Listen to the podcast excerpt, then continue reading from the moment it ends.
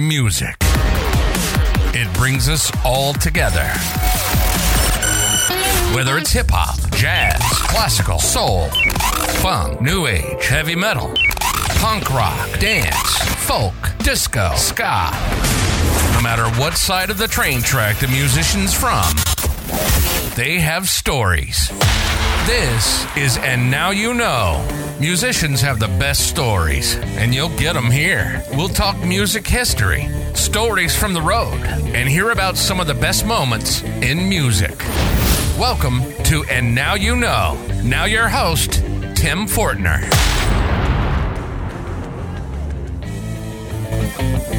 Uh, at the top of all of that, I don't mean to be name dropping. I'm just trying to answer your question. Absolutely. That's what I want.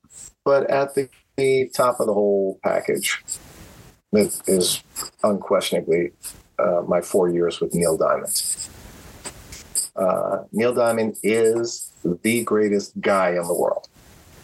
So you just heard Bill Cinque talk about the man who he has uh, really enjoyed the most talking about, and that's Neil Diamond. Let me give you a little background, and he will tell you more. Bill Cinque's played with the Coasters, the Drifters, Herman's Hermits, Gerry and the Pacemakers, Bay City Rollers, Melissa Manchester, and now you're about to hear all about it right here, and now you know.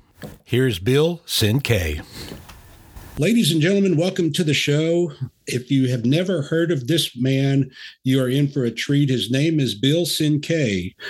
Bill, thanks for being with us today. And for our listeners who don't know the man, who is Bill Cinque? Well, is that a question towards me, Tim? I, I, guess you can consider that. Who is Bill Cinque and where did your interest in music come from? Well, uh, essentially, Bill Cinque is kind of a uh, a simple person, and I I like music and pizza. I have a woman who loves me. That would be you know most of my life. But the uh, the basic thing is this: I'm I'm 64 years old. I knew at five years old, literally five years old, that I wanted to be a musician. Um, as to exactly why, I could probably say what a lot of musicians my age say, and that is the Beatles and the Ed Sullivan Show just it it not only changed musicians, it changed the world. I don't think there's any doubt about that. Um, as I grew a little bit older, and I mean just a little bit older, I was about nine years old when my older brother went into the service, and he left a guitar at home, and I started tinkering with it. I didn't take any lessons. Uh, I have never taken a lesson. I don't know how to read a note of music. Uh, I sing, I play guitar and bass for a living, but I've never taken a lesson of any kind. And when I was about uh, nine years old, my brother left a guitar behind. I'm left handed.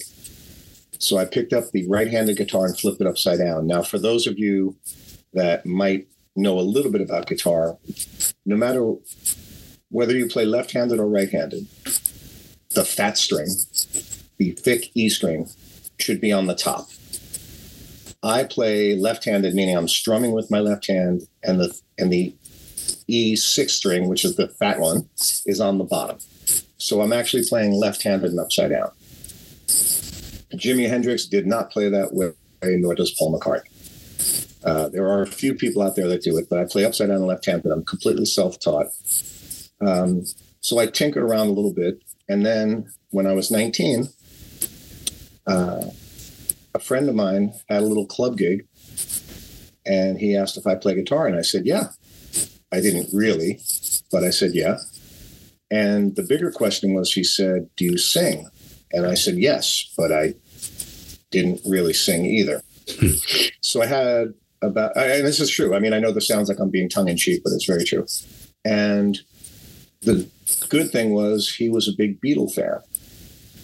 And from a child, I knew all the Beatles songs. I knew the I knew the harmonies. I knew the bass lines, even though I didn't really know what a bass guitar was. But I knew the bass lines, and it, that's just the way I listened to music. And uh, so I, I did my first professional gig, making twenty five dollars uh, at nineteen years old. Um, yeah, I guess I was nineteen. I might have even been eighteen, and I haven't stopped since. So from there, what was your first um, what was your first like uh, takeoff? Um, I guess what propelled you into the rock music scene? What what's what? First of all, do you like rock mostly, or, are there other styles that you'd rather play, or what's your what's your take on that? I think when you boil it all down, uh, first of all, there's so many different. Um, so many, not only different levels of music, but there are so, so many different styles. Uh, when I was growing up, there was jazz and there was country and there was rock. And then rock turned into pop rock and acid rock and heavy metal. Uh, then came not only hip hop, but you know it was rap, and then hip hop, and then trip hop, and then trance and EDM and uh, country. Country right now is completely different than it was 30 years ago. Mm-hmm. So, having said that, when you ask what my favorite is, I am a 60s and 70s guy. And the reason I talk about the decades rather than the style of music is most of the stuff that came out in those times, I loved. If it was a little bit of a country flair, I loved it because it was on AM radio. Any anybody out there old enough to remember AM radio will know what I'm talking about. Mm-hmm. You turned on the radio and you heard Frank Sinatra, Ronnie Milsap, the Bee Gees, the Beatles, and ABBA all on the same radio station, mm-hmm. and Jim Croce. Right? So I, I love all of it. Um, I am partial to uh, Neil Diamond music uh, in in my later years uh, for good reason. So I have always loved any style that had essentially if the song had an intro and a big chorus and a guitar solo or a sax solo, if it was structured in three and a half minutes, it resonated with me. So, would you agree, or what are your thoughts? Uh, and and I've talked to several artists about this. Um, you know, Billy Vera mainly. It, when he puts together a group, uh, the way I look at it is that it, it, as you said, it's the 60s and 70s style per se, or, or, or genre or era, whatever you want to call it. But it's almost that now folks want to get away from the actual instruments and play uh, synthesizers or something that sounds like a bass or sounds like a, a drum, you know, and and I think that's why people are still flocking to, as you said, uh, or, or, they don't now, obviously with Neil Diamond, but Chicago, uh, uh, you know, Blood, Sweat, and Tears, and Earth, Wind, and Fire, all the 60s and 70s because they play those instruments live. Would you agree with that? I absolutely agree. And it's funny that you mentioned the people you mentioned. First of all, Billy Vera. Mm-hmm. Um, I've met, I just saw him a couple of months ago in Los Angeles. Uh, I don't know him well. We've met several times over the years. Billy Vera and I used to play the same club uh, in Dobbs Ferry, New York, or in Hastings, New York, rather, which is about 20 miles north of New York City. Mm-hmm. I used to see him with a six piece band that would set up on a stage that was about the size of, uh, you know, your kitchen. Mm-hmm. And, uh, Billy Vera makes it happen. Mm-hmm. That guy, he's phenomenal. All the other bands you're talking about, it's real instruments. They came up that way. They came up having to tune a guitar without having a guitar tuner. You know, they, they came up having to write a song on a notebook, not not a you know not a computer. They came up having to rehearse in a garage, and we have to be done before Dad pulls in after work and and you know pulls the car in. Mm-hmm. So everything about it was organic and natural, and you had a deadline, right? We have to rehearse. We have to rehearse before eight o'clock. We have to do this by then. We that's all gone these days. We have virtual everything. Mm-hmm. Um, I don't want to sound like a a bitter old man, but I think technology may, might have gone a little bit too far. Uh, we always kind of make the joke, those of us that are older, and we talk about the difference between it, first it's a tool, then it's a crutch. Mm-hmm. The idea of fixing a couple of notes on your voice because you did a great first take and you don't want to have to redo it. You just want to fix those two words that you missed or that one line that you sang the wrong words. No, I understand that. But having somebody who cannot sing and fixing every note and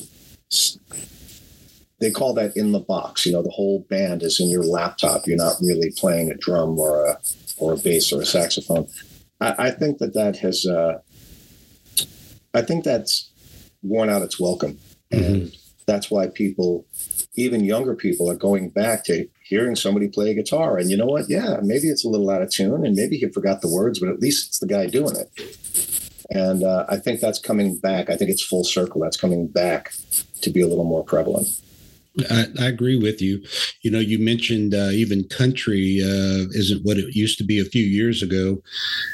I think that uh, country music or the musicians have seen uh, what's selling. You know, instead of actually going to the roots, they're seeing what's selling. And and nothing against country music artists because, I mean, you've got to make a living, but uh, you know they see what what what everybody's buying and and that's just the way the uh, that's the way it turns that's you know it's just the way it goes but uh, you're right you're you're all of your Hank Williams and your your older styles, your older artists, they have kind of gone to the byway, and and now we're just. Uh, I think that if I think if people started buying other uh, uh, music in a different style and just really didn't go for that anymore, they would it would probably be a uh, another transition per se.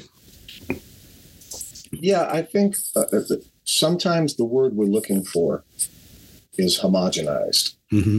right? Um, I don't mean that to be disrespectful, but I'm honestly, I do have my feelings about it. Sure. Um, there was a time and again, this is the 64 year old. So if you have 15 year olds in the audience, they're probably looking at me like I'm a dinosaur. Um, but there was a time when you would you would turn on the radio, and even though it was rock music, there was a distinct difference in style between the Who and Deep Purple, and I'm a huge fan of both. Mm-hmm. Uh, even though it was acoustic guitars, there was a big difference between James Taylor and someone like Harry Chapin or Jim Croce, as I mentioned before. And they were all great. Um, they weren't incredibly divergent. It wasn't. It wasn't punk versus gospel. It mm-hmm. was. You could you could move it three clicks to the right or left and say, "Hey, this guy's a little more poetic." Uh, Joni Mitchell used, all you know, alternate tunings that were just so beautiful. Um, Linda Ronstadt was kind of like a powerhouse. Mm-hmm. you had all these different flavors kind of branches off the same tree. Going back to what I was saying before, it was all pop music in the sense that it was three and a half minute songs with a chorus that everybody could sing. If you never heard the song before, by the second chorus, you could sing along. Right? Um, we've lost a lot of that. Mm-hmm. I do think it's coming back. Uh, I have younger people in my life who point me in the right direction so I don't sound like the the old curmudgeon who wishes we're back in 1975. But what it, I, Tim, I think what it does is eventually it does take the heart and soul out of it, which actually affects the songwriting. Uh, that might sound like two different tracks, but the idea of technology being so much of what it is, I think lyrically we lose a lot of the poetry because what happens in a lot of pop music today is okay, we got that first uh, chorus and verse, hit save, let's move that to the end of the song. Okay, we're done. There's no development of the song. There's no development of the heartache. There's no development of the realization, uh, the storytelling. It's kind of cut and paste, and I think, um, I think it it actually goes from the technology it changes the instrumentation, it changes the song, and then it actually changes the essence of the song because people look at it and they're looking at a clock saying it has to be this long. Uh, forget about that last verse. I've seen it happen myself. I've been there when it happens. It's just they're cutting and pasting, and that bothers me too because you literally are limiting what the artist is trying to say, and I that's unforgivable to me. Never sure, sure, absolutely. Yeah. So, so Bill, I understand and that you play bass. What about any other instruments? Do you play anything else? Uh, I play guitar and I sing. Um, what's I, I, I kind of sheepishly say I play guitar, and the reason that is is uh, I have always been blessed with a tremendous amount of talent uh, around me. I don't mean my personal talent. I play with five or six guitar players that I really could say every one of them I think is the greatest guitar player in the world. Um, I've had the pleasure of in two weeks' time playing with Albert Lee. If you know who Albert Lee is, I played with Albert Lee and Laurence Juber, who was Paul McCartney's guitar player in Wings. Uh, in the same, you know, in the same couple of weeks, I've uh, I've done records with Waddy Wachtel, who plays with Stevie Nicks and James Taylor, and on and on. So you have all these different flavors, and I look at them, and I I hesitate to call myself a guitar player, but I do play guitar. Uh, I do a bit of producing, which means I don't really play percussion or keyboards, but I know enough to communicate with a with a real percussionist or a real keyboard player. So essentially, my instruments are bass, guitar, and vocals. Sure. Now, when I was doing some research on you, I, I found a particularly interesting take on uh, your piano playing. I was looking at your teaser video for your Groove program. Yeah. And you really described your piano talent, and I enjoyed that description. So, for those who haven't seen it, explain that. Yes, um, if I can, if I can take the whole the whole piece. Uh, one of the things I did was I put together it's essentially uh, a master class, if you will. And rather than it being on guitar playing or saxophone playing or production or acting, I put it on the whole working class musician. How do you get from A to B? How do you write a song? How do you record? How do you book a gig? And I sat at a piano and we did a, a, a full blown video. And I'm dressed in a a jacket and it's kind of bold and big. And I'm looking right in the camera and I say, very often I sit at the piano hmm. and I just let my fingers ramble and I'm, and sometimes it sounds a little something like this. Now, if I put the pause button right there, right, that's when every great piano player just plays this amazingly beautiful piece, and you just go, "Wow, this is coming right out of his head," and he didn't even rehearse this and I start banging on the piano with fists, and then I put my nose and physically put my face on the piano. The point is, I come up and I say, "That's what it sounds like when I play." You know why? Because I'm not a piano player. Right.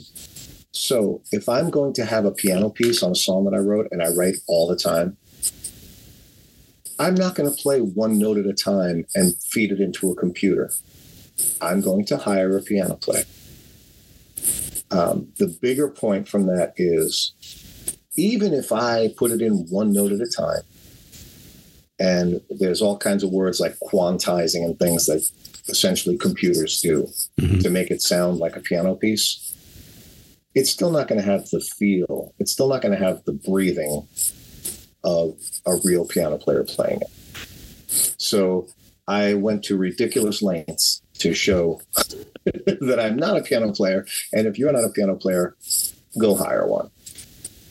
And and I get that. That that's why I wanted to.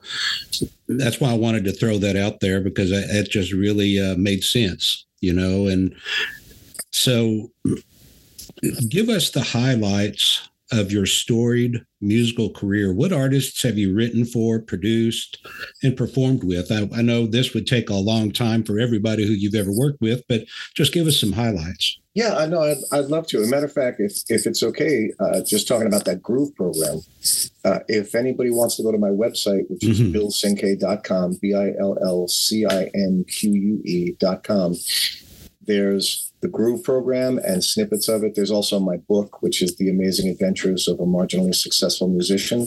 There's the hardcover uh, you know, the, the hard copy book. There is an ebook, and I am presently working on the audiobook, which should be out in about two months, which is far more uh, inclusive because it does now include some of my stuff from the Neil Diamond years, which you know I was able I was able to do that. Now, when you're saying about my highlights, let's let's back up for just a second, sure, because you've already touched on one of my questions that are that's on down. You're not only a musician, but as you said, you're also an author. Tell us about that book. Let's touch on that. Sure. Well, the book actually incorporates a lot of what we're talking about. The book um, started with I, I, would always wanted to write a book. Mm-hmm. Uh, right around I think 2010, I wrote a book. It took a long time, and the first thing a publisher told me was the title has to be short and catchy. You know, it has to be called Midnight or you know, New Horizon or something. And just me being me, I came up with the longest, most convoluted title I could think of, and I called it The Amazing Adventures of a Marginally Successful Musician. Now, I don't know if that maybe has undone me. Maybe I would have sold more copies if it was a shorter title. But I chronicled some of what we're talking about from from my first gig. I talk about my best gig, my worst gig. I talk about doing corporate gigs. Uh, I played actual arenas playing for big corporations where we were really playing to 10,000 people. Uh, I played backyard parties. I've played the biggest arenas in the world, and I've played in. I've literally played in basements. I've played. Uh, I'll give you listeners a little tip here. Uh, my very first gig was in a whorehouse. And I hesitate to use that word. I don't mean to be vulgar, but it really was. I didn't know it was at the time, and you can read that story. You know, um, as I went through uh, playing clubs and then weddings and then doing some recordings, and then I moved into uh, an area where I could place music on television for those of your fans who are familiar with The Young and the Restless, if you've been mm-hmm. watching The Young and the Restless for the last 25 years, you've probably heard some of my music. Um, usually, when someone's uh, swimming in shark infested waters with their twin brother they didn't know they had, you know, these ridiculous plots that they have in the soap operas. I love them, actually. I've had a lot of music on a bunch of the soap operas. Um, and so the book chronicles all of that. It's it's a, it, as I say in the book, it's part how to, part history. I have little cartoons that I drew, and drawn ridiculous stick figure cartoons. I have some very serious moments. There's hopefully what some people will consider comedy, but it's everything about every every part of a gig, about writing songs, recording songs, firing the band, quitting the band.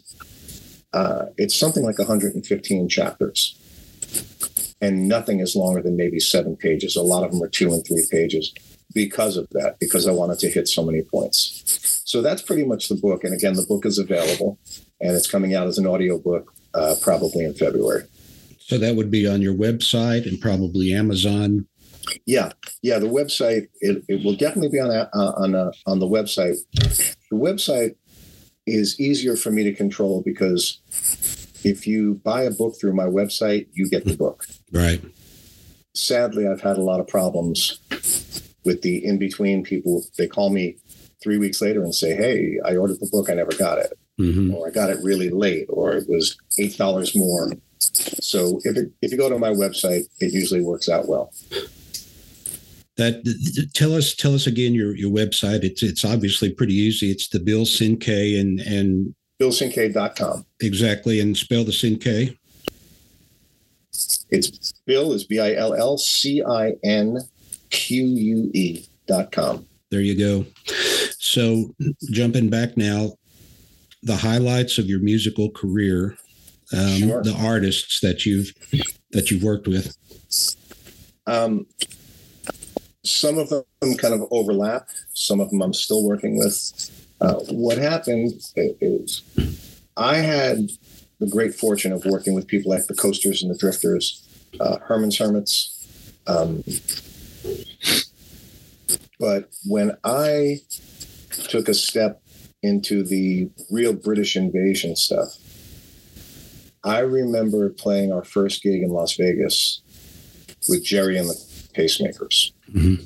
Now, I remember seeing Gerry on the Ed Sullivan Show. I physically bought those records. I was seven and eight years old. That that was part of the British invasion. Gerry and the Pacemakers did "Ferry Cross the Mersey." Um, it, it, was a huge song. Uh, "Don't Let the Sun Catch You Crying." Gerry also Gerry's version of "You'll Never Walk Alone" was the one that they played all the big soccer matches. And I remember walking out on stage and saying, "Holy cow, I'm a pacemaker! This is unbelievable." I mean, I, you know, I'm not too cool to say this is unbelievable.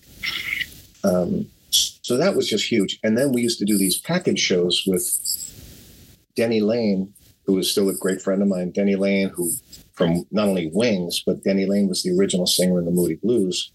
Go Now was Denny's signature. And to play that every night and to look over and say, here's Denny Laine. I'm playing bass and singing with him. I heard the song on the radio a million times when I was a kid. And not only do I get to sing with him, afterwards we go have a burger. Like it was it was surreal that I could right. be in that. Um, so I also got the chance to play with the guys from the Hollies and the uh, the uh, Bay City Rollers. I forget about them sometime, but they had some big records. Right. Uh, I recently just got the with Melissa Manchester. Uh, I did one of those rock and roll cruises just earlier this year, and she was brilliant. Uh, at the top of all of that, I don't mean to be name dropping. I'm just trying to answer your question. Absolutely, that's what I want. But at the, the top of the whole package, is unquestionably uh, my four years with Neil Diamond. Uh, Neil Diamond is the greatest guy in the world. In addition to having the greatest songbook and being a brilliant performer. And if you look him up and you see the records that he sold and how many number ones and the Rock and Roll Hall of Fame and the Kennedy Honors and on and on, the greatest guy. I could tell more stories about Neil being an unbelievable human being than I could about how many records he sold. That was the crowning achievement for me. What how did it feel and this this just came to my mind while you're while you were discussing how did it feel to when the song uh, they're coming to america a neil diamond hit mm-hmm. How did it feel to just start playing that bass the first time just giving that bass groove uh, opening up for the, they're coming to america boom boom boom boom boom boom when we would do that song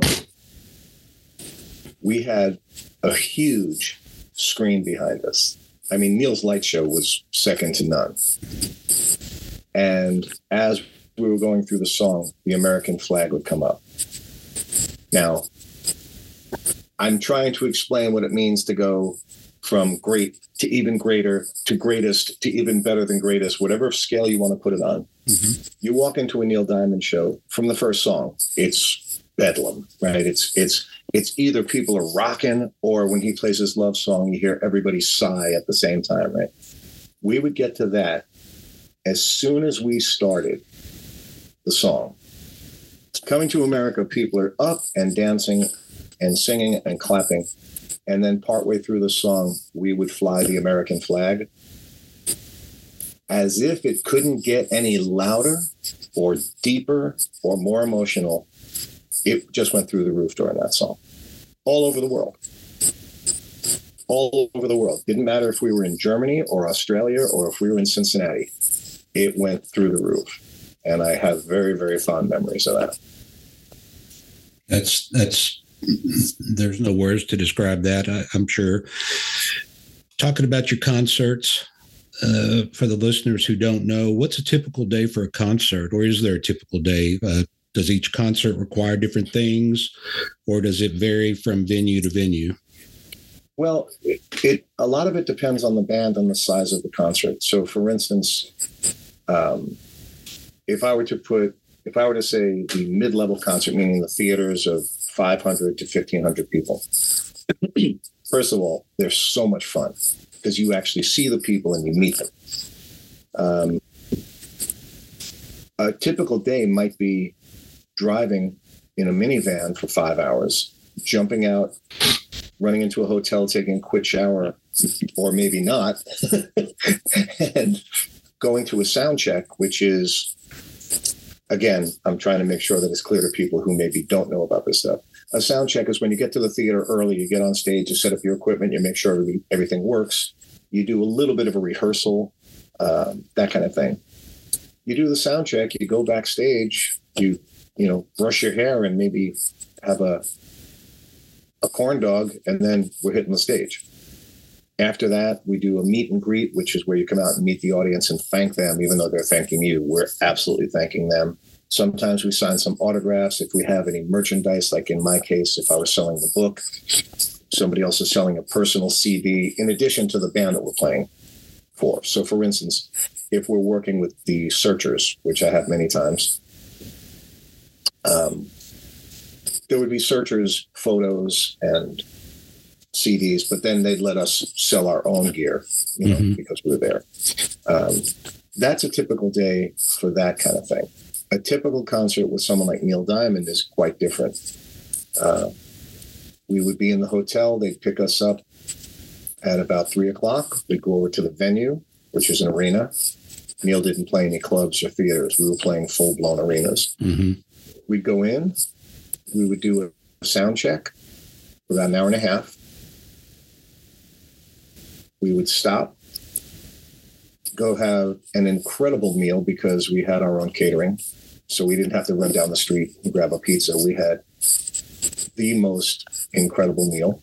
Mm-hmm. We have about an hour to chill, and then we hit the stage. And I usually use I used to use that hour in between to go out and talk to fans. I made it a point every single show to go up to the uh, the wheelchair section. Um, the people that a lot of them were veterans of of some kind of war. Mm-hmm. Um, other people were maybe elderly. Uh, and I would go up and thank them uh, personally. I would go up and talk to them and shake their hands, and, and they would want to take pictures with me. And I would think, well, I'm the one being, it's my honor to be here for you. Um, very, very often in those in those instances, I would get very emotional because I'm looking at somebody in a wheelchair. And we're in Chicago in February. And I'm looking at going, this person got here in the snow and the rain in a wheelchair. Oh, no, no, I'm going to thank you. I'm going to thank you for coming. I can't do this without you. We can't do this without you guys here. So that's how I use that hour before showtime. So showtime was you're on autopilot. Show Showtime, you you know, we do our thing. Um, if I may, I would like to tie this up with one of the other things we talked about. we would do sometimes a two hour and 15 minute show with Neil. We did a lot. We didn't take any breaks. There was no intermission. There was no real costume change. Neil wouldn't, he wouldn't leave the stage for three songs or anything like that. Um, he was the singer. There was nobody else singing leads and giving him a break. We did that every night and never, ever, ever had tracks running with us. So when you're talking about what I mean by tracks is there was no synthetic music coming off the stage. If you heard voices, it was our background singers, Maxine and Julia Waters, two of the most famous background singers in the world. If you heard a guitar solo, it was Richard Bennett, my dear friend who's a big producer in Nashville, um, and down down the list. You heard what was coming off the stage. You weren't hearing anything pre-recorded. There aren't many bands out there. I'm going to be very kind when I say it this way. There aren't many bands playing arenas who aren't using some help. I, I agree. I, I, I get it. I totally agree. switching gears, what television and big screen shows have you been involved in? I know you mentioned uh, Young and the Restless. Was that it earlier? Yeah, well, yeah. Um, when it comes to the soap opera stuff, um, Young and the Restless, General Hospital. Uh, there are a couple of shows I don't even think they're on anymore. Things like Passions. There's a great show uh, that was on uh, NBC, which was called Once. Was Once Upon a Time. I had a little blip in that. Um, my crowning achievement, um, and I'm saying this as sarcastically as I can, is I'm sure you've all uh, you've all stood in line for the premiere of the 1988 release Phantom of the Mall. this movie, um, I have to go in, in kind of reverse order. I got a screen credit for it, which is fantastic. I wrote a song with my good friend Chris Berardo, who's a songwriter from New York. We wrote it many, many years ago. I wrote the song when I was 19, you know, and about 10 years later, or more, 12 years later, it wound up in this movie. It was supposed to be this big featured scene where kind of like the the love sequence where the guy meets the girl and they dance and all this stuff. And that's what we thought it was going to be.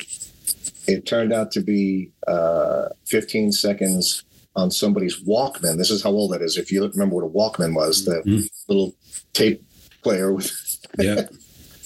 So what I thought was going to be this big quadraphonic scene with my music blaring out in, you know, from 50 speakers Something like this. it was it, it, was some guy's Walkman. Um, so that was my a crowning achievement and a, a great source of humility at the oh, same time for me because I thought it was going to be this huge movie with this huge scene, and it turned out to be um, more of a uh, more of a more of a of an of an art house classic, maybe we might call it that. It, it was more. Um, wasn't as wasn't as widely distributed as we might have liked.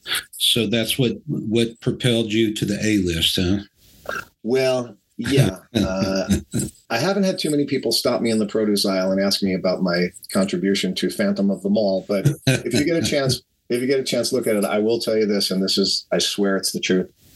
Um, again, so many of my references are from yesteryear, but mm-hmm. Tower Records, you know, Tower Records and Tower yep. Video was yep. King of the Hill, right? I came out to Los Angeles when that movie came out, when the when the CD, uh, I beg your pardon, the, the VHS tape came out. Wow. I went to Tower Video on Sunset Boulevard in LA, rented it, ran down the street, put it in my VCR, and I swear this is the truth. I fast forwarded it to the end just to see my name in the credits first.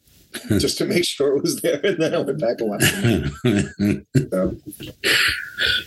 Out of all your talents, Bill, which which have you enjoyed the most?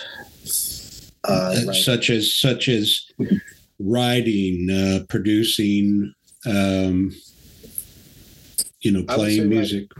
Yeah, I, I, would say writing, and the reason I'm saying that now is I don't know that I would have said that when I was 25. Mm-hmm. I think when I was 25, performing would have been it.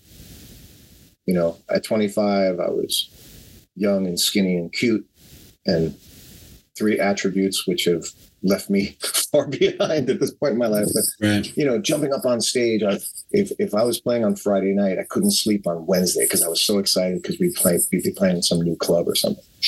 Um, as I got older, uh, and I started hearing my songs, and I started hearing them on television, and you know, even even the silly movie. Honestly, even the silly movie. Uh, when I started hearing my stuff coming back at me, I would say, "Wow, I love the idea of writing. I love the idea of starting with a blank notebook and a and a pen, and then whether it's a week later or a year later, listening to the finished product. I've always said if someone would pay me, I could literally sit in the room I'm sitting in right now with a pen and paper and just slide a sandwich under the door every six hours, and I would Hmm. sit here all day and write and be very happy. It's there's something very emotional for me. I think it's cleansing. I think it's empowering. I think it's all of that, and I really tap into something deep when I'm when I'm writing. So that would be my favorite thing to do. Okay.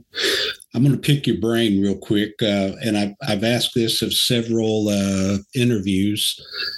And, and I don't know, something tells me that maybe you'd have a good take on this. And I haven't really gotten the answer that satisfied me yet. But when you look at uh, music in America, it, you know, give it a few weeks and, you know, then it's done, uh, the hits. But you go to Europe and they're still really rocking it. I mean, people like Scotty Moore, DJ Fontana, you know, um, the older groups, uh, the 60s and 70s, they're still big hits in Europe. Why is that, do you think? I mean, what what's your. Um, well, being being a bass player who was actually who had actually worked with DJ Fontana, Mhm. um, I think there is a luster to America that still lingers with all the problems we might have, and you know, nobody's going to get political on this podcast. No, not at all. the basic idea is this. For many, many years, people from everywhere else looked at America as the crown jewel. They wanted to dress like Americans. They wanted to sound like Americans. Mhm. Even when America was trying to imitate other places, you know, when the British invasion came over, suddenly we were cutting our hair the way they did with, Mhm. you know, those clothes. But I think there's something uniquely American that uh, that, that you really can't find anyplace else, for better and worse. Mhm. Um, I've traveled all over the world. I've never seen a place that I didn't love because I loved the uniqueness about each one of them. Mhm. But I think America offers a landscape in so many different ways that um, it's very popular all over the world still. And even when uh, when you talk about it's almost it's almost more fun to be over there accepting American music. Sure. Um, there are people, if anybody know who Cliff Richards is, Mhm. you know, he's Elvis Mhm. all over the rest of the world. Right. They just call him Cliff. We don't have to say Elvis Presley. You say Elvis, everybody knows who it is. Mhm. You say Ringo, you know. Well, oh, in most of the world, Cliff. But it didn't take it. It just didn't catch hold in America the way it did all over every place else. Um, I I don't. I hope I'm answering your question. I, I think America has spawned so much that it's it, it it's so unique in our attitude and our way that it lives other places longer than it lives here. I've got that. That that that's probably that that's the answer. That that's the answer, and that's when you were talking about your book and the and I guess that's what really sold me on on uh, this interview was because I'm I'm interested in the music history and you know going from your your uh, program uh, you know the groove program to the book you're, you're detailed and and I appreciate that. I mean, there's just not anybody who is really down to earth, getting you know, explaining things, and you've done that. So I've got one more question for you. Out of everybody in the world who's uh, either deceased or they're still living, who would you want to collaborate with? Who who is your dream person, if there is anybody? Maybe a a clone of Bill Cinque. Well, we're hoping there's no clones of me. I, th- I think one for this world is enough. Uh, there would probably be. I don't. I know you're asking for one. If I could give you four or five, okay, sure. but and in no particular order, uh, James Taylor, Kenny Loggins, Paul McCartney, Stevie Wonder. Now, if I took those four and I were to add one more, I am about the biggest Hall and Oates fan. Daryl Mm. Hall and John Oates. hmm I just I kind of love every note they ever played. I met John Oates a couple of years ago at the NAMM show, if you know what the NAMM show is, hmm um, the big music convention. I met John Oates, and my friends were laughing at me because I was I was like a school kid.